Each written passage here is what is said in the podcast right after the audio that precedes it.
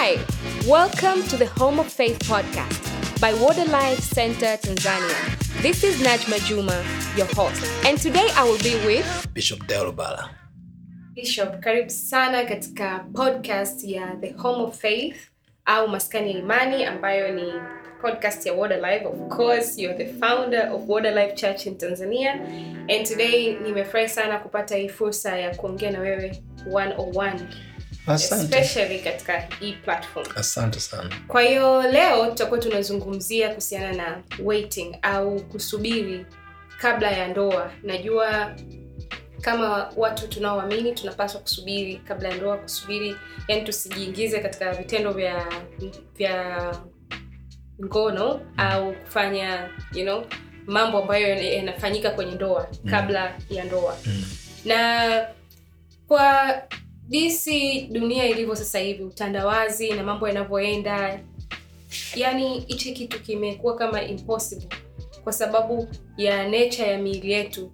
Najua kwamba we're supposed to control ourselves. Lakini tukiangalia uhalisia wa wa vijana kanisani mtaani na hata ukiangalia content ambayo sasa hivi vijana wanasikiliza asilimia kubwa vijana asilimia kubwa ya watanzania kwa mfano nachukulia mfano tanzania lakini najua hichi kitu ni all over the world.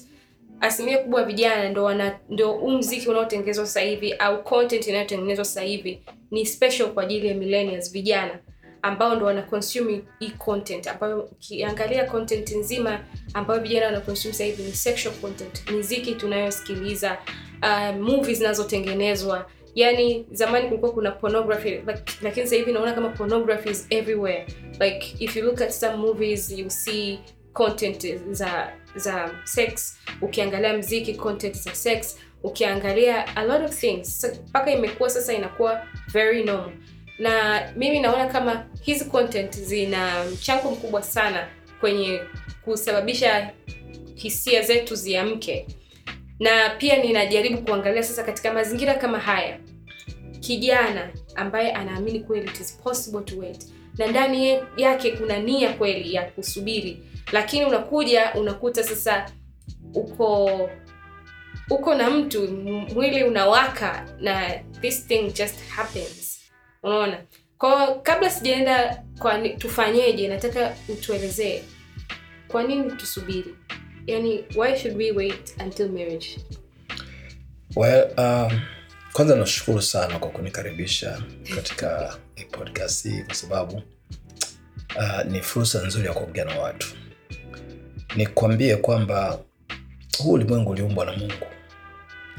Na Mungu ndiye ambaye alimuumba mwanadamu kwa sura na kwa mfano wake, na maanake kwa sura, maanake mwonekano kama Mungu, mfano wake ni kwamba mwanadamu pia ana function kama Mungu, na quality zote za maisha ya mwanadamu zilikuwa zinatoka kwa Mungu. Unaona? na ndicho ambacho Adamu alipoteza, alipoteza ule utukufu wa Mungu. Bila sema wote wametenda dhambi ya kupunguka utukufu wa Mungu. So utukufu wa Mungu, of course, neno utukufu lina maana vile vyote Mungu alivyo na yale yote anayomiliki. Unaona? Sasa mwanadamu kwa sababu ya dhambi alitengwa na Mungu, kwa dhambi ikawa ni lifestyle, lakini Yesu alikuja kutengeneza ku, kurekebisha hiyo swala. Kwa hiyo tunapozungumzia kwamba kwa nini watu wanatakiwa kusubiri, zaidi sana tazungumzia katika Kristo, yes. kwa sababu nje ya Yesu Kristo ni ngumu sana kuishi maisha yanayompendeza Mungu.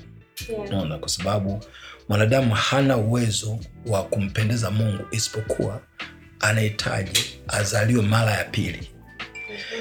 Sasa adui ndiye ambaye umezungumzia kwamba jinsi ambavyo ukizingatia music contents na mambo mbalimbali movie a lot of seductive materials iko kila mahali. Magazeti eh, video Social media. social medias everywhere. Of course ni, ni, ni, ni kampeni za adui. Ni, ni kampeni za adui kwa sababu lengo ni kupaveti mind ya mwanadamu kuifanya ishindwe kuweza kumcha mungu sasa sisi tuliookoka maandiko yako mbele yako wazi. Ukisoma katika warumi tu ile sura ile ya kumi na mbili naona na ule mstari wa kwanza na wa pili. Biblia inasema tena mtume paulo anasema nawasii kwa rehema za mungu. Naona itoeni mili yenu iwe takatifu. Nasema sema hiyo ndo ibada inayompendeza Mungu, lakini anasema pia msi, namna ya dunia hii, maanake msi, msienende kama ulimwengu unaokwenda, kwa sababu ulimwengu ndio unakwenda katika huo mwelekeo. Anasema lakini mfanywe upya katika nia ya roho zenu, na ndio maana katika jambo la muhimu sana katika maisha ya mwanadamu, yaani mwanadamu yoyote yule, kama kuna swala moja pekee la maana sana na la muhimu katika maisha yake ni kuzaliwa mara pili. Sasa anzaliwa mara pili, akishazaliwa mara pili, maanake anakuwa amepatanishwa, anakuwa ni sehemu ya familia ya Mungu. Lakini jambo la muhimu kwa mtu aliyezaliwa mara pili, naona yani, kama kuna jambo moja baada ya kuzaliwa mara pili la muhimu ni kufanywa upya katika nia ya roho yako. Maanake mfumo wako wa kufikiria lazima ufanywe upya, ambayo hiyo ni mchakato ni mchakato. Yes, ni process kwa miaka no, au, inategemea na njia binafsi ya mtu. Kwa sababu ina, kufanywa upya inahusisha ina, ina, ina, ina kulisikia neno la Mungu, kulipokea neno la Mungu, kulitafakari neno la Mungu na kuliishi. Naona hiyo ni ndo mchakato wa kufanywa upya katika nia ya roho, kwa sababu ni mchakato, ni, ni process. Lakini hii process ndio inakusaidia wewe ku, ku, ku, ku, kunani ku discipline mfumo wako wa kufikiria. Sasa adui anachokifanya, na ndio maana tumezungumzia kwamba katika social media karibia zote, katika movie, magazeti, yani, yani, yani kuna so much seductive material.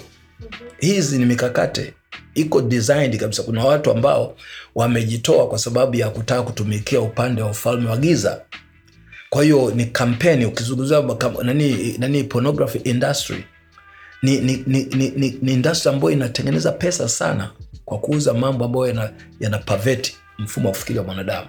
Naona na ile hali ya, ya, ya, ya kwa sababu hizo sadekti materials zilizo wazi ndio zinazohamsha ile hamasa ndani ya mioyo ya watu. Kwa hiyo mtu ambaye anamjua kristo ili aweze kwa sababu mungu hawezi kutuambia jambo ambalo hatuna uwezo nalo. Naona isipokuwa anataka ujue kwamba ukifuata maelekezo yake maanake unaweza kuweza kushinda. Usipofuata maelekezo yake haiwezekani. Sasa bahati mbaya sana watu wengi sana hawalelewi katika msingi imara wa neno la mungu. Naona kwa hiyo wanakuwa wanakuwa ni watu ambao wameokoka wanampenda yesu lakini kwanza wana, wana, wana changamoto moja. Kule wanakosali hawafundishwi neno la mungu. Naona wanatengeneza, yani kuna kuna kuna kuna mambo mengi kuna show nyingi zinaendelea naona kuta yani ni kweli kuna watu watakuwa naombewa, watu wanafanyiwa namna gani unajua? Yani ile ile hali ya ya, kuanda, ya kuona udhihirisho wa nguvu za mungu haimfanyi mtu awezi kuishi maisha ya ushindi. Isipokuwa kufundishwa neno la mungu ndio kunamfanya mtu awezi kuishi maisha ya ushindi. Naona sasa sio kwamba haina umuhimu. Naona yani kuona ishara miujiza maajabu sio muhimu haina muhimu lakini ile haimfanyi mtu awe imara kiroho inamfanya tu mtu ambaye ambaye kwa asilimia kubwa anatolewa na mwili aweze kuona udhihirisho wa uwepo wa mungu. No, sasa udhihirisho wa uwepo wa mungu ni jambo moja lakini uwezo wa kuenenda kama ambavyo mungu anataka ni jambo lingine kabisa ambalo linahitaji mtu ajengwe katika msingi wa neno la mungu. Kwa hiyo kama mtu akujengewa katika msingi wa neno la mungu kuyaishi maisha na kusubiri itakuwa ni ngumu kwake na ndio maana wengi vijana kwa sababu mfumo wao kufikiria umekuwa exposed na mambo ya sexual uh, nani uh, uh, seductive materials. Kwa hiyo nani hamasa ya kutaka kushiriki tendo la ndoa inakuwa ni kubwa. Na unaona kwamba kama hawezi lakini mwamini yoyote mwenye nidhamu ambaye anajifunza neno la mungu na anaamua kum, kum, kutumia hali ya kutafakari neno la mungu na kuruhusu mfumo wake wa kufikiria ufanywe upya huyu anaweza. Kwa nini kwa sababu maandiko anasema ukisoma katika efeso sura ile ya sita mstari wa kumi na mbili anasema ni mstari wa kumi anasema finally my brethren au hatimaye ndugu zanguni muwe imara katika bwana. Anasema be strong in the lord. Sasa huwa nawambia watu the only way kuwa strong in the lord is to be strong katika neno lake katika neno la mungu ukiwa strong katika neno la mungu maana yake unaweza kudili na haya mazingira yote. Kwa sababu baadaye anazungumzia kwamba we wrestle not against flesh and blood na mambo kama hayo. Kwa sababu mieleka yetu yani kushindana kwetu si juu ya damu na nyama bali juu ya falme na mamlaka na wakuu wa giza hili juu ya majeshi ya pepo wachafu katika ulimwengu wa roho. Lakini anasema be strong in the lord. Naona kwa hiyo the only way to be strong in the lord is to be strong in the word of god. Kwa hiyo unapokuwa strong katika neno la Mungu, maana yake una uwezo wa kuresist haya mambo. Naona wazo sio kwamba halitakuja, suggestion sio kwamba haitakuja, naona itakuja, lakini itakukuta una uwezo wa kuresist. Ukisoma katika nani, katika Zaburi nafikiri ishirini na saba na ule mstari wa pili nasema nasema the Lord is the strength of my life. Naona yani Bwana ni nguvu ya uzima wangu, au ni ngome ya uzima wangu. Kwa hiyo Bwana ni ngome, yani neno lake ndo linatengeneza shield, linatengeneza ngao ya kusaidia. Kwa hiyo huyu mtu ambaye amezaliwa mara ya pili, kama akiwa akiingia aki kwenye nidhamu ya kujifunza neno la Mungu, anakuwa na huo uwezo wa kuweza kuresist nani. Katika kitabu cha Ayubu, Ayubu anasema nimefanya agano na macho yangu kwamba sitaangalia vyovyote. Unaona? Kwa hiyo maana yake huyu mtu aliyezaliwa mara ya pili ana uwezo huo pia wa kuweza kutia nidhamu ya macho, yani macho yake, kwa sababu kuna vitu vingi. Kuna tofauti ya, ya mtu ku, kuona na kuangalia, unaona, kwa sababu unaweza ukakiona kitu fulani lakini ukajua hii sipasi kuangalia, unaona. Kwa hiyo unaacha kuangalia, lakini ukiendelea kuangalia, maana yake unafungua mlango, unampatia adui inroad. Akianza kupata gain more access katika maisha yako hata weekend uwezo wako wa kumresist, unajikuta unaanza kuingia katika shida. Kwa hiyo vijana wengi huwa hawapati, wengi wengine hawana malezi mazuri ya kiroho au Mungu, lakini wengine ni kwa sababu wamefungua fahamu wao kuruhusu mambo kama hayo. Isipokuwa mtu anayemcha Mungu anaweza akasubiri kushiriki tendo la ndoa mpaka atakapoolewa au atakapooa. mm -hmm. Sasa hapo kwenye kwa ulivyomtaja huyu mtu wa Mungu unakuta sasa hivi labda watu wengine wanasubiri, wanaona kwamba hawajapata mtu wa kuoa, kwa hiyo unakuta mtu anasubiri mpaka miaka arobaini.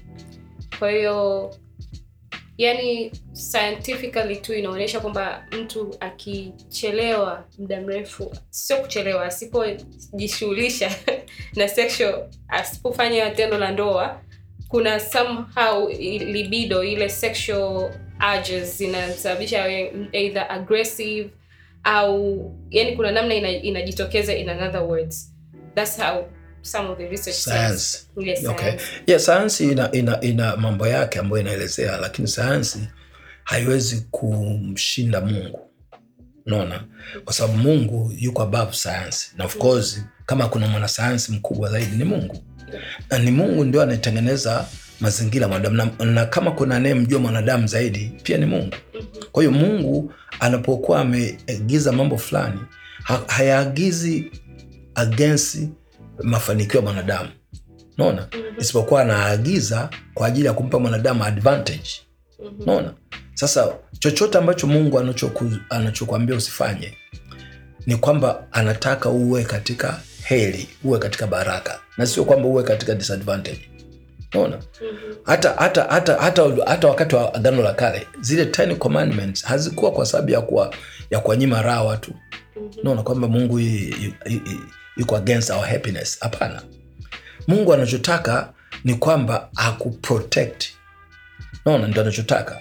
Sasa watu wengi ni kwa sababu wameuruhusu mfumo wao na kile wanachokijua ni findings za science tu, lakini kuna zaidi hapo na zaidi hapo ndo ni katika upande wa Mungu. Kwa hiyo mtu yoyote ambaye ameelimishwa katika neno la Mungu vizuri, haitakuwa shida kwake.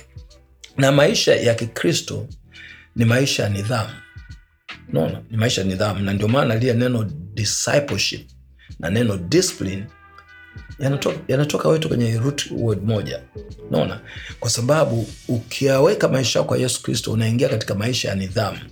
Sasa si kwamba ni maisha ya kuji, yani ya kujinyima Hapana, yaani kwa kadiri unavyoongeza maarifa ya ukweli neno la Mungu, unashangaa una energy na una shauku ya kutembea katika maisha ambayo usingeweza kuyatembea katika kwa nguvu zao. Ndio maana watu wengi ambao hawajaweka maisha kwa Yesu Kristo huwa wanawashangaa watu wanaoitwa wameokoka. Kwa hiyo unataka kusema kwamba ili huu uwezo wa kusubiri sio kwa nguvu zetu. Of course sio kwa nguvu zako. Mm -hmm. Naona sio kwa nguvu. Ndio maana maisha ya wokovu yenyewe huwezi ukaishi kwa nguvu zako, unafahamu? Kwa hiyo kama sio kwa nguvu zetu na tuko kwenye mchakato wa kujifunza, inamaanisha tunaweza tukakosea. Kukosea ni pati ya, ya, ya, ya kuendelea kujifunza. lakini kama vile kanisa alielewi kama kunaweza mtu anaweza kukosea. No, unajua unatakiwa ufahamu kitu kimoja, kuzaliwa mara ya pili ni tendo la hapo kwa hapo. Mhm. Biblia inasema ukimkiri Yesu kwa kinywa chako kwamba ni Bwana, ukaamini moyoni mwako kwamba Mungu alimfufua kutoka katika wafu, Biblia inasema utaokoka. Kwa hiyo uokovu ni kitu ambacho kina happen instantly, lakini kukua, growing is ongoing process. Naona ni mchakato wa kuendelea kukua. Kwa hiyo mtu anapozaliwa mara ya pili anakuwa bado ni mchanga, anauelewa mdogo, anaofahamu mdogo. Kwa hiyo hata mazingira yake yanaweza kutana akutana a lot of setback in, in the process, kwa sababu bado ni mdogo, Mhm. lakini Mungu amtegemee abaki hivyo hivyo kuwa mdogo. Yes. Naona ndio maana maandiko anasema, ukisoma katika nafikiri waraka wa kwanza wa Petro sura ya pili nasema, kama watoto wachanga mliozaliwa, yatamanini maziwa ya akili yasiyogoshiwa. Naona inasema yasiyogoshiwa Mhm. kwa sababu kama amegoshiwa hayawezi kuzalisha zile zile nutrients ambazo zinazihitaji Mhm. za kusaidia kuwa na nguvu na uwezo na afya ya kiroho. Anasema maziwa akili yasiyogoshiwa, ili kwa, ha, kwa hayo maziwa muweze kukulia wokovu. Kwa hiyo wokovu ni swala la kukulia. Kwa hiyo mtu yoyote mwenye njaa binafsi ya neno la Mungu. Ajapokuwa na changamoto anakosea njiani, lakini kwa sababu anaku- anapata dat diet sahihi ya kiroho atakuwa. Ndio maana mungu atutegemee ubaki kwenye makosa the rest of your life. Yes. naona Yeah, swali langu hapo ni kwamba ni kama hakuna grace au hakuna, simaanishi grace kwa Mungu, mm. ni kama grace katika jamii ya waamini kumwelewa kwamba huyu mtu yuko kwenye mchakato wa kukua. Kwa sababu kwa hiyo kunakuwa na kama, yani mimi naona ni kama Yesu alivyokutana na yule mwanamke anapigwa mawe, ameku- amekutwa kwenye ame, anahukumiwa kutokana na kukomita adultery akawa anataka kupigwa mawe. Yesu akaambia akaambia wale watu wamwache, kama kuna ambaye hana kosa wakamwacha, na Yesu hakumhukumu, akamwambia go and sin no more. Naona kama kanisani hakuna hiyo hiyo grace ambayo Yesu aliweza kuionyesha kwa huyu mwanamke ambaye amefanya ili kosa na akamwambia usi, usifanye tena. Kwa hiyo I feel like kanisani hakuna hiyo grace ya, ya it's like we see this person, huyu mtu anatakiwa kwenda kwa shetani, anatakiwa kwenda kuzimu sasa hivi, kwa sababu amekosea, ametenda dhambi kubwa kupita dhambi zote, na lazima watu wote wajifunze, wasirudie. Vijana wengine msirudie hii dhambi. So I want to know is this the right way to go about it kwa watu ambao wamekosea kwenye mchakato A, na kanisa lipo kwa ajili ya kudiscipline hawa watu. Kama hichi kitu sio cha nguvu zetu, why are we, are we, are we being disciplined? We kwanza ukisema kwamba kanisa halina grace uh, inawezekana labda una experience ya, ya fulani lakini kanisa ni kubwa kuliko one, a single local church. Yeah. naona yani kanisa ni kubwa sana. Yeah. Yani, yani ukizingatia yani kanisa la mahali pamoja. Yes, na, na watu wengi watu wengi ni victim wa mazingira waliolelewa. Naona Mhm. na ku, kwa, nikichukulia kwa mfano kwa, kwa nchi yetu ya Tanzania tu, unajua kuna pamoja na watu wanatokea kwenye tamaduni mbalimbali naona, na wengine mtu akula ameokoka anampenda Mungu na anasoma Biblia, lakini wengi wana, wana, wana include their cultural background katika masuala ya kiroho. Mhm. Kwa hiyo unakuta kuna nidhamu fulani ya, ya, ya, ya kikabila chao anai, anai translate pia inakuwa part ya, ya mfumo wa kiroho. Sasa akiimplement ile leadership yake alionayo, nakuta inakuwa na background ya, ya tamaduni alizotokea. Mhm. naona, na hiyo ni makosa, kwa sababu kama yeye ni mlezi, ni baba ambaye anajua watu anawalea hata katika maandiko katika Zaburi nasema, yani inazungumzia sema, usi, sema usiache kujua hali ya makundi ya ng'ombe zako. Imetumia neno kwa ng'ombe zako, lakini principle ni kwamba mchungaji yoyote inampasa kujua hali ya watu anaowachunga, naona, kwa sababu yeye ndo anawasimamia, yeye ndo anahudumia, na ikiwezekana ni vizuri kufahamu hata levels za ukuaji wao, kwa sababu yeye ndo anawajibu, yeye ndo anaweza akaangalia, naona huyu yukoje kiroho.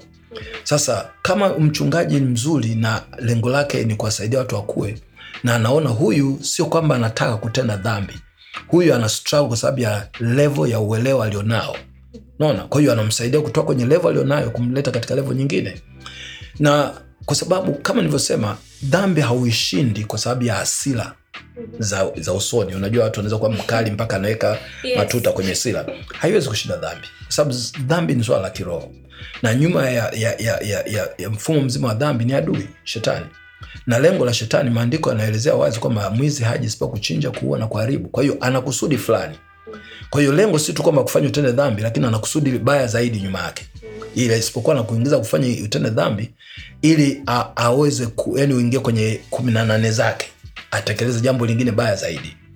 Kwa hiyo ndio maana watu wanatakiwa walelewe kwa mujibu wa neno la Mungu, na mcha, mchakato mzima wa kumlea mtu una involve neema. Naona lazima mtu uwe merciful, kwa sababu mtu yoyote anayependa kuona mtu anaokoka hawezi kufurahia mtu akirudi nyuma. Mtu yoyote ambaye anapenda kuona mtu ana, anaokoka na kuendelea katika Kristo hawezi akafurahia kumwona mtu arudi nyuma. Kwa hiyo kama hawezi, atafanya jitihada ya kimakusudi ya kumsaidia huyu mtu aendelee mbele katika Kristo.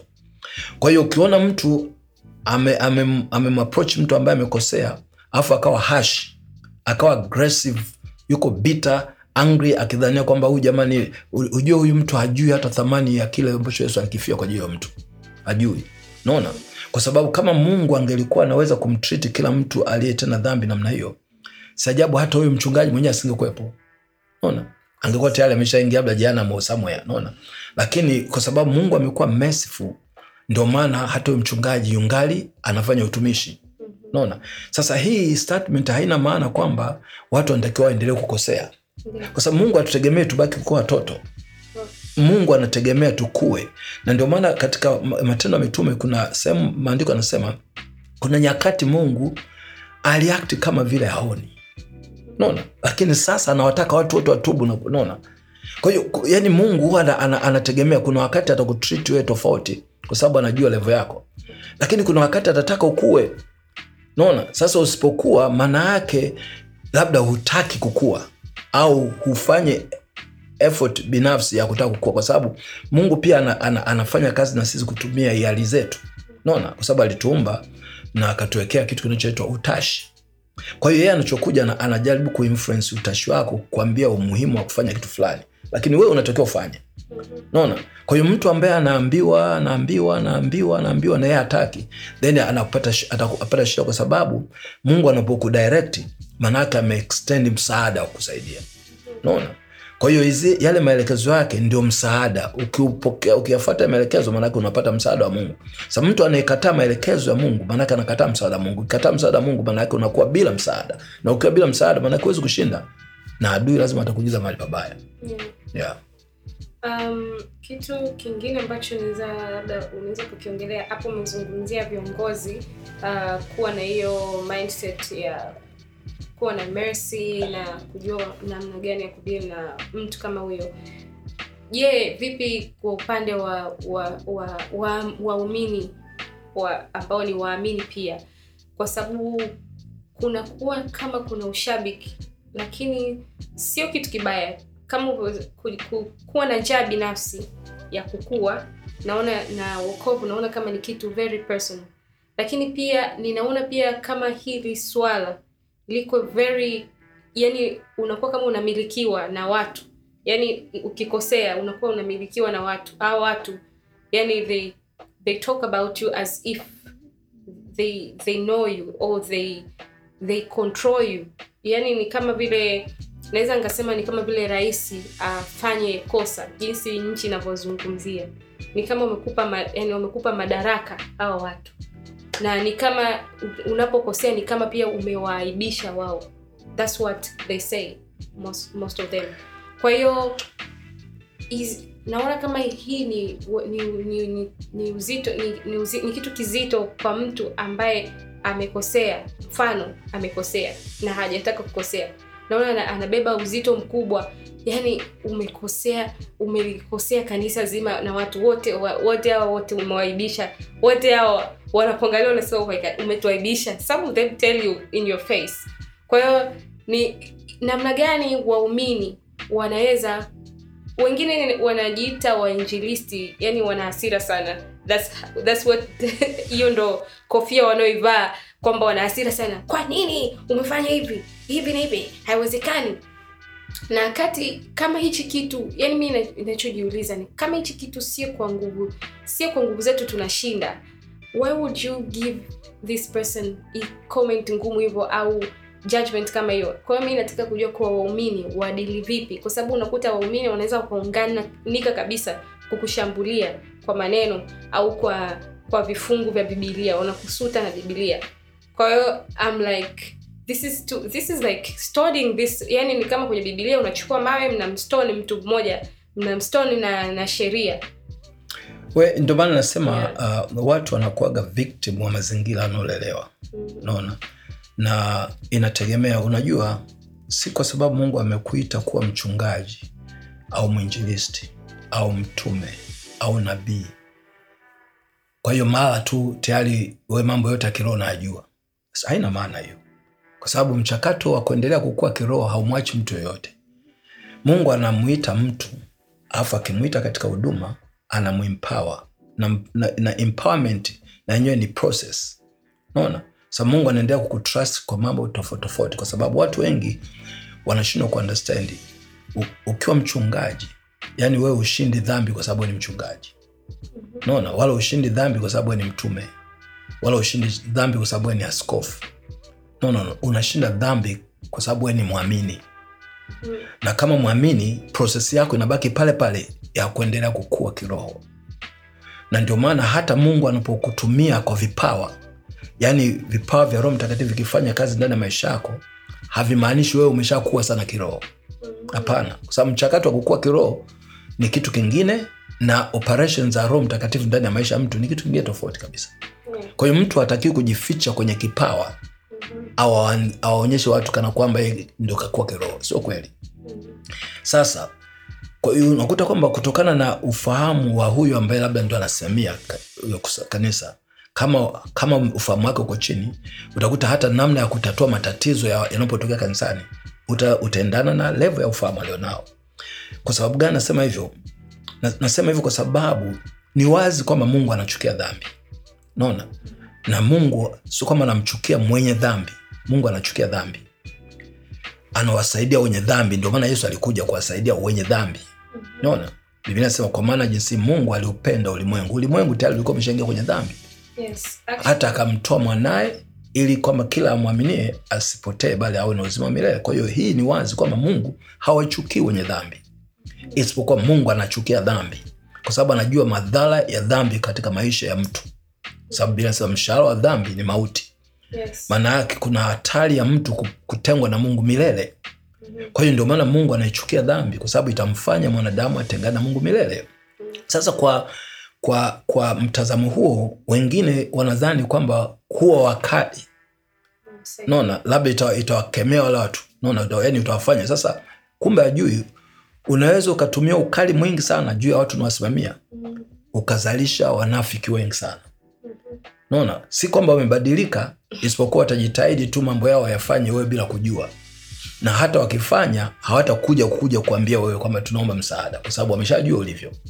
Unaona? kwa hiyo unakuta kwamba utakusanyika utakuwa na kusanyiko la watu ambao ni wanafiki. Wanafiki kwa maana gani? Kwa sababu kuna tabia na menendo na maneno wanayoendelea nayo ambao wanahakikisha tu wewe uyasikii uyaelewi na wala ujui kama unafanya. Huo ni unafiki. Lakini unapokuwa mwazi unaona, na kuambia kwamba ni kweli mungu anachukia dhambi na ili uweze kuishi maisha yatakuwa mpeza mungu fanya moja mbili tatu nne. Na katika proses ya kufanya hayo niliyokueleza unaweza ukakosea. Ukikosea njoo tukusaidie. Naona kwa hiyo ndio maana mtu anapokosea hatakiwi kukim, kumkimbia mungu. Anatakiwa akimbie kwa mungu. Yani akimbilie kwa mungu. Na ndio maana anasema tukiziungama dhambi zetu naona mungu ni mwaminifu na wa haki hata tusamee na kutakasa na udhalimu wote. Kwa hiyo obvious mungu hamchukii mwenye dhambi isipokuwa anachukia dhambi. Yeah umejibu kama ume somehow umejibu my next question. Nilikuwa nataka kujua mtu ambaye sasa yuko kwenye situation kama hiyo ameshakosea. Mm. na inatokea mtu hawezi kumwambia mtu kwa sababu hawezi kumwambia hawezi kuconfess. Biblia inasema confess your sin to one another Mm. ili uweze kupona. Lakini ukiangalia wanaokuzunguka ndo ndo hao watu ambao ni kama wanakupiga mawe. Kwa hiyo mtu ambaye yuko kwenye situation ameshakosea hivi na anafanyaje ili aweze kutoka kwenye kitu kama hicho? Anajipromise kwamba I will never repeat this again. Lakini anatokea ana repeat.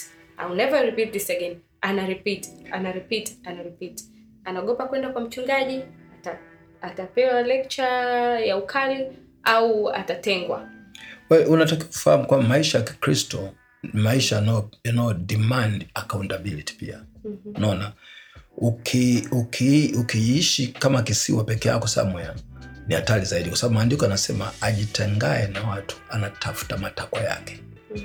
na ukijisolate, maana yake unampa nafasi adui. Adui atakupeleka kwenye kona, atakubana peke yako. Kwa hiyo ni vizuri unapokuwa mm, mm, sehemu ya familia ya kanisa la mahali pamoja, ni vizuri ku, kuji, kuji, kuwa submissive kwenye hiyo leadership uliopo, unaona, ili kutengeneza uh, uwajibikaji, yani unakuwa accountable, unaona, na pia na, lazima uwe na marafiki kanisani, unaona, marafiki wema, watu ambao you can trust them, unaona, na tu, unajua ka- kanisani tunakuwa labda kunakuwa na sessions za maombi ya jumla kama kanisa Mhm. lakini pia kuna individual uh, moments of prayer watu wanaomba watu binafsi wenyewe. Lakini pia una create cycle ya watu ambao you can trust. Naona mnaweza kuwa na, na private time mnaomba pamoja mna share. Naona kwa sababu biblia nasema wawili ni bora kuliko mtu mmoja. Mhm. na kamba ya nyuzi tatu haikatiki haraka. Naona Mhm. ndivyo maandiko yanavyosema. Kwa hiyo ni vizuri kuwa na watu ambao wanakuzunguka ambao unawatrust kwa sababu haiwezekani katika a local congregation yani una mtu kabisa haiwezekani. Sasa yani, yani, yani wewe utakuwa na shida. Unaona, kwa sababu kama watu hawakufuati wewe wafate naona Yeah. naona kwa sababu kuna mtu mwingine anasema bana mimi naona pale hamna upendo. Namuuliza wewe nao? E, kama nao basi peleka mahali ambako hamna upendo. Kwa sababu kama haupo upendo maanake wewe unao then upendo unahitajika zaidi. Usiondoe upendo wako mahali ambao unahitajika Yeah. alafu kama hamna marafiki wewe be friendly. Unaona? Ukitengeneza mazingira ya urafiki una attract marafiki. Yeah. naona kwa hiyo kwa namna moja nyingine inategemea mtu huyu amekaa mahali pale muda gani. Lakini ni muhimu kuwa na watu ambao yuko accountable. Ili ikitokea tatizo kwa sababu matatizo mengi yakitokea huwa yatokee ghafla. Mhm. naona kwa mfano kama dhambi ya uzinzi uasherati sio kitu cha ghafla. Mhm. huwa ni process. Kuna mtu atakuwa amekuapproach kuna mtu atataka sijui aanze kuintroduce idea zake alafu na wewe utapay attention utamsikiliza utaona okay yani utakubaliana even- eventually mnaanza kufanya appointment. Yani ni, ni mchakato mrefu sana. Mhm. ukiwa na watu wanaokuzunguka haya mtu alikuletea akakueleza maelezo haya you you open up kwa rafiki yako. Naambia kuna huyu mtu ameniambia hivi yani mi ni kweli namwomba mungu labda natafuta mtu ambaye atakanioa lakini ameniambia lakini sidhani kama huyu jamaa anachotaka ni kuoa. Naona then rafiki yako kama ni mrafiki mzuri atakwambia be careful. Naona okay let's find a way ya kudeny kwa hiyo kwa namna moja nyingine ukitengeza namna hiyo itakusaidia lakini haupaswi kuingia kwenye tatizo alafu ukalificha peke yako. Naona kwa sababu kawaida uki- lile tatizo unalimpawa na ndio maana ni utajaribu kufanya maamuzi yako utarudi tena pale pale. Njia rahisi ni kuliexpose hilo tatizo. Kuliexpose hilo tatizo maanake unali weaken. Ukilizofisha maanake unalishinda. Unaona? Asante Bishop, umesema point kubwa ambazo zinaweza zikamsaidia kijana, naamini uh, kuwa na marafiki wa karibu, kuwa submissive kwenye uongozi wa kanisa um, na pia kuna kitu uliwahi kusema siku moja, ulikuwa unahubiri mahali, nikakisikia nikakipenda sana, kilinisaidia na kinaendelea kunisaidia. Ulisema kwamba ai- yani tusi, tusi, kwamba tuta, tutatenda dhambi, yani tusiwe na mindset kwamba nisije nikatende dhambi, yani usifocus na kwamba nisije nikatende dhambi. Na, na naona kama hiyo mindset inasaidia sana kwa sababu yani unajua ukiwa umetoka kwenye lifestyle ambayo una consume sexual content au unafanya sexual activities. Yani mara nyingi sana unakuwa so conscious oh my god tena oh uh, oh help me. I don't want to mess it up you know? Kwa hiyo unakuwa na hiyo conscious kwamba he sije lakini naona kama ile ina, inatesa pia. Na na natamani uongelee kidogo namna gani tunaweza kuenenda sasa bila kuwa na hofu ya kutokukosea yeah, eh, kim, kimsingi unapokuwa mwamini hautakiwi uishi kwa kuogopa labda nitakosea. Mm. no, no, no, wewe jifunze kumjua mungu na kumpenda. Naona kwa sababu kwa kadiri unaelewa ile concept nzima ya wokovu. Ya kwamba yesu alikuja akafa kwa ajili yako. Yaani ile ina reveal upendo wa mungu alionao kwako. Na kwa kadiri ukiuunderstand upendo wa mungu vizuri yaani kumpenda mungu kuna, ndo kuna kusaidia wewe kuovercome mambo mengine. Unaona? Kwa sababu yani automatically unaporespondi katika upendo wa mungu na una focus katika wema wa mungu uaminifu wa mungu yani automatic inakupa energy na strength ya kuweza kuresist vitu vingine. Ni wakati ambako mtu uh, in the back of your mind una doubt upendo wa mungu. Unaona? Huna uhakika kama mungu anakupenda that much. Kwa hiyo sasa unakuwa kama unatakiwa ujipiganie. Kwa hiyo sasa you are on your own kwa hiyo ni rahisi hapo kuingia kwenye mtego. Yeah. kwa sababu sasa utatafuta hali ya kutaka kuji yani mwenyewe ku, ku, ku, ni kama kuexplain your own way of love. Unaona? kwa hiyo unajikuta unaingia kwenye mtego. Lakini kwa kadi watu wengi ukiamka asubuhi yani unafikiria tu yani nikakosea mungu nisema then utatumia energy kubwa sana kupigana vita ambavyo huwezi kushinda. Kwa sababu kuna kanuni ya kiroho inasema kile mtu anachokiogopa ndicho eh, kinachompata ndicho nitokea kwa nani? Kwa ayubu. Naona yani unakiogopa unapata kwa sababu inakufanya ina- yani kama una attract hiyo kitu. Naona yeah. Na mfumo wako wa kufikiria unaanza ku, yani kuvisualize na vitu kama hivyo unaanza kuangalia una visualize mpaka consequences. Una- utakuta una, una weekend. Kwa hiyo focus na upendo wako kwa mungu. Focus kumjua mungu zaidi focus kumtumikia mungu. Wewe usi, usi, usi, usi worry too much about nisingamkosea mungu. Hapana. After all mungu ni nguvu zako. Yes. naona yeye ni ngao yako. Na yeye anakupenda. Yeah. na yesu ndo maana alikufa msalabani. Lengo lake ni ku make sure kwamba yeye yuko pamoja naye kukusaidia. Kwa hiyo the more you focus na yeye the more you draw strength kutoka kwake. Na the more you draw strength the more you, you draw ability to resist the enemy Amen. yeah. Thank you so much, Bishop. Uh, I think we're going to continue with part two. okay. I really want us to go to part two of this. Nataka tuzungumzie pia waiting, uh, especially ku- kujicontrol sasa when it comes to you're married now. You know, does this thing ends he, he ends after marriage ndio inakuwa problem solved au kuna kuna mambo mengine yanaendelea. So we're going to do that in part two. Please subscribe to our podcast the home of faith. Just go to spotify um, anchor uh, gia youtube. Utatukuta. Water Live is our youtube channel. Lakini kwenye podcast ni what? The home of faith.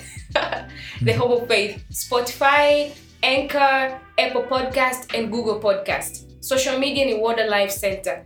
Karibu sana. This is najma juma and this is our bishop the founder of water life church in tanzania bishop deo lubala. Unaweza pia kumfuatilia katika social media handle zake deo lubala